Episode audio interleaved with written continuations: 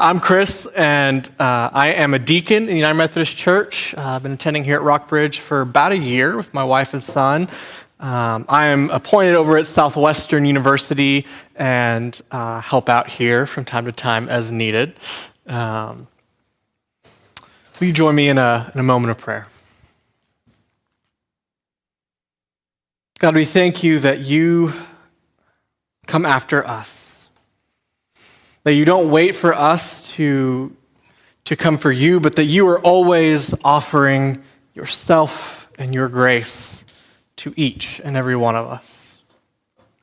We thank you that you, you came to this world and lived as a human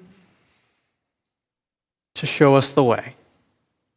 I pray that your spirit would speak through me, that the, the words of my mouth and the meditations of my heart would be pleasing to you and that people would finish this service closer to you than they were before we began.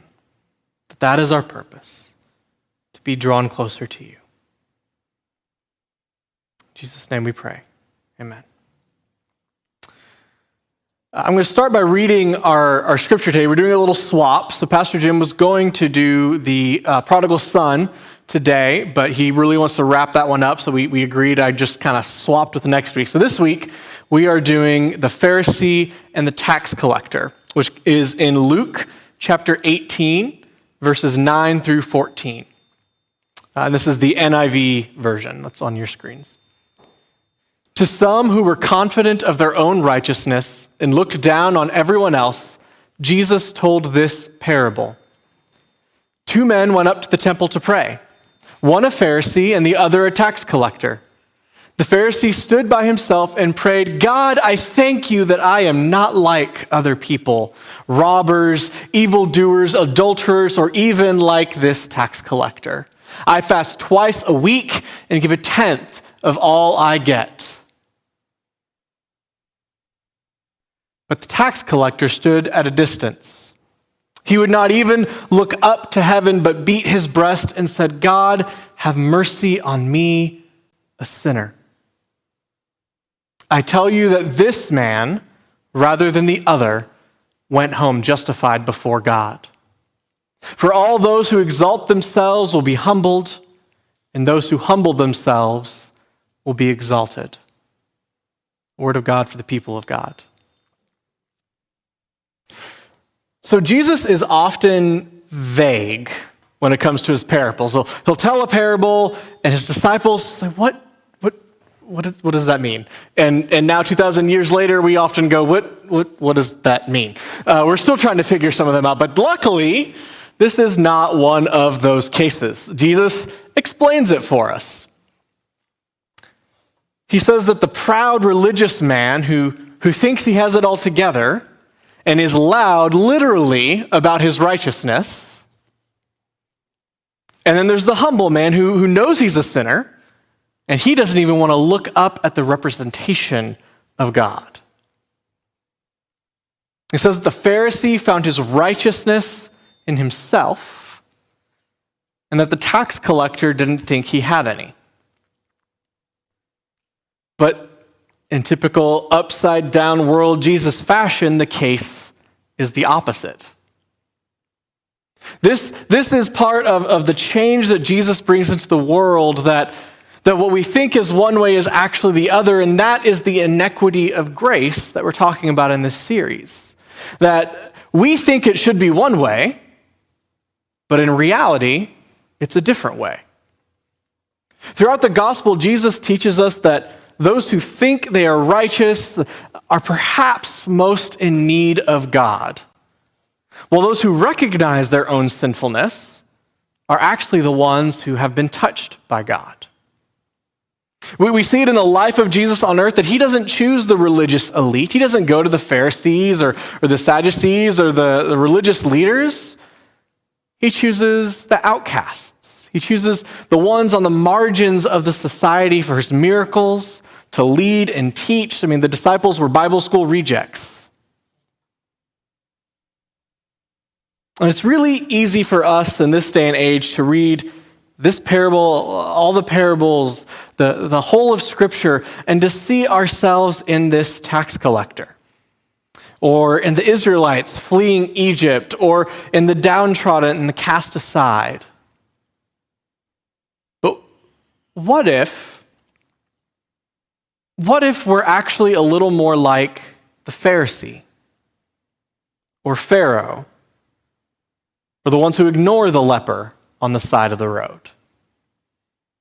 Particularly those of us who stand up here and, and preach or lead worship or are in leadership in a church. I mean, we are the religious elite in today's day and age. We are the ones whom Jesus essentially avoided in ministry while he was here on earth. And from the world's view, we probably have more in common with the Pharisee than with the tax collector. Because we stand up here and, and we tell you all the good we do and all the good you should do. We're the ones who, who make the rules, who have it all together. And if Jesus came back today, we're the ones everyone would expect he would come to. But would we be?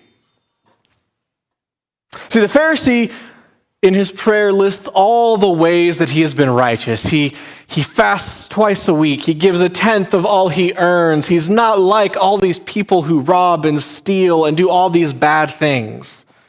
And maybe for us, that list would look a little different. It's I go to church uh, all the time, whether it's virtually or physically when it's open. Uh, I, I give regularly. I don't curse. I don't judge others.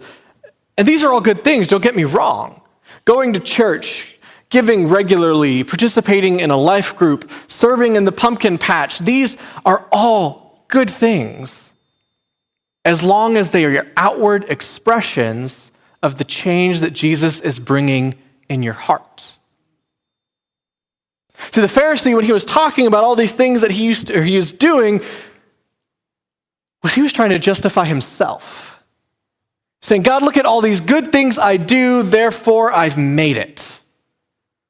Not I've made it, so help me do the good things. And Paul tells us that we are saved by grace through faith in a, in a different passage of Scripture, that it's not through our actions so that no one can boast, but that only God gets the glory. That's what the Pharisees and, and others of their days had wrong, and I bet some of us have wrong. They thought it was all about what they were doing to be righteous. It was, it was all about the actions they were taking and the ways that they looked to the world. The, the Pharisees were so concerned with the way they looked to the world that they made extra rules up. Maybe that sounds familiar in the life of church sometimes. That God had given the law at that time, that's how they were to be redeemed and to be found righteous. And the Pharisees said, ah, that's not quite enough. Let's come with, up with about 600 extra rules to make sure we're really getting it. And then the rules became more important than the heart of God. But the tax collector gets it. The iniquity of grace is that it has nothing to do with our actions. The tax collector was doing all the wrong things in his day and age. So it doesn't matter if, if we have a drug habit or if we've never touched one in our lives. It doesn't matter if we're in jail or if we're ministering to those in jail. It doesn't even matter if we go to church and give 50% of our income.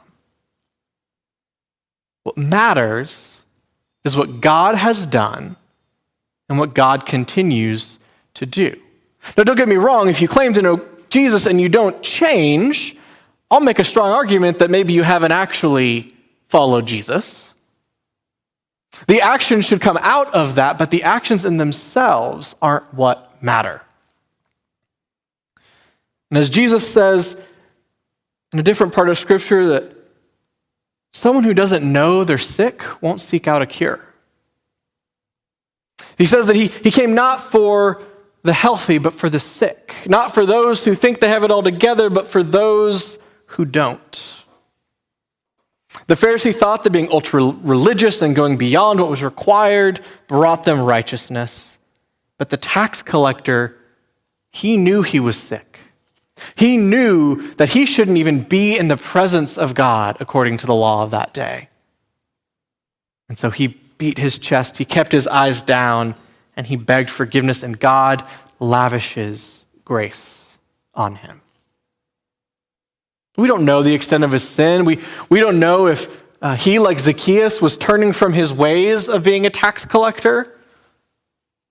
But we know that he felt unworthy to even be in God's presence because of what was wrong in his life. I had a fellow pastor describe this interaction between God and, and someone who comes before God like this on a walk to Emmaus um, like this. If someone came up, think of, your, think of your dream car. I mean, bells and whistles, everything you could ever possibly want in your dream car or truck. Maybe it's a boat. Maybe you're more of a boat person. Think of your dream vehicle. Someone comes up with the keys, says, Here, it's for you. No cost, no payments, no interest, no tax, just a free gift.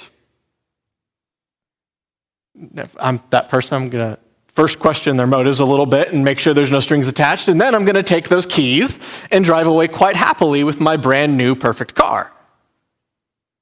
In that interaction, I did something, I accepted it, but it pales in comparison to the gifter.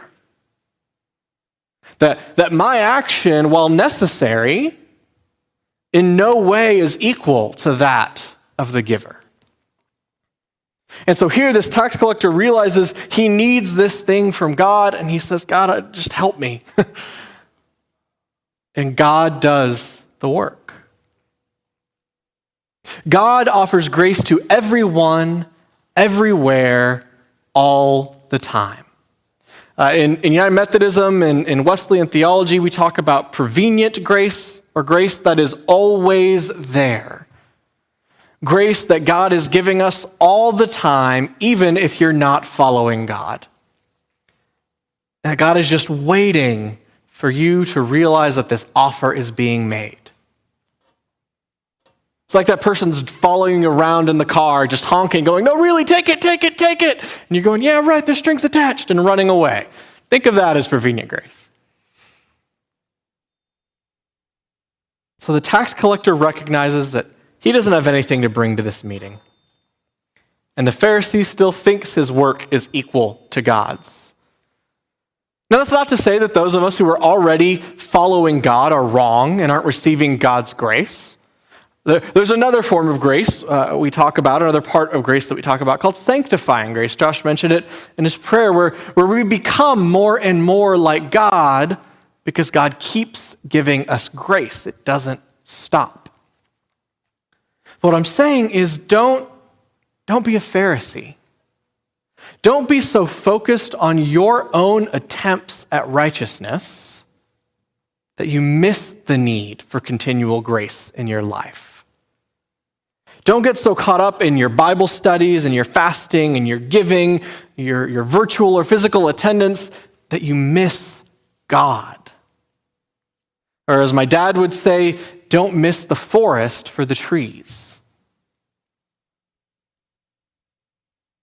Never forget that you always need God's grace and action in your life. Instead, be more like the tax collector. Uh, in, in that day and age, perhaps you've heard, I mean, the tax collector would be one of the least likely people to receive God's grace as far as, as the people of that day thought. And I'm sure as the people were listening to this parable of Jesus, they were thinking, oh man, the Pharisee's the righteous one. We're really going to hear him put down this awful tax collector. Look at, look at this Pharisee who helps us come closer to God. And too bad, so sad, Mr. Tax Collector. Maybe don't steal from your own people. Tax collectors were almost universally hated because of the extortion they would perform on their own people. They worked with Rome and collected taxes, and whatever they collected beyond what Rome asked for, they got to keep. And so they would often take more and more and more. And so, if we, like this tax collector, can recognize we don't have it all together, perhaps most of all when we think we do, then we become open to the work of God in our lives. There's a song that um, I'll admit I had some trouble with when it first came out. Theologically, I struggled with it, and I think it spoke more to the Pharisee in me than the Christian in me. But I think, I think it speaks here. It's a song called Better Than a Hallelujah by Amy Grant. You've probably heard it on the radio when it came out several years ago. It has lyrics like God loves a drunkard's cry, the soldier's plea not to let him die, better than a hallelujah sometimes. That the honest cries of breaking hearts are better than a hallelujah. I say, I, I, struggled with that at first because I thought, well, of course God wants our praise. How, I don't know that they're better. I mean, shouldn't they be equal at least? But as we see today's parable and as we see through the ministry and life of Jesus, it's those who cry out in need of God that God celebrates. It's, it's the things that were lost that are found that God celebrates. The cries of someone who realizes their need for God are better than a hallelujah from someone who doesn't think they need God anymore in their life. That if we think we've got it all together and we're coming and we're singing and we're praising, we're missing the point. We sing and we praise because we don't have it all together, but God empowers us to do better every day. The good news is this the inequity of grace is that God forgives anyone who asks for it. No matter if they've stolen from their own people or if they're too self righteous to even think they need it. So long as they realize it and turn to God. We are never too far gone in either direction for the grace of God. If we humble ourselves, we will be given grace and mercy beyond comprehension. We just need to turn and ask. Amen. And as we as we think about this, this, this struggle to to realize our own need and continually realize our own need for God. We're reminded of what Jesus did for us, that, that the inequity of grace is only possible because of the sacrifice that Jesus made.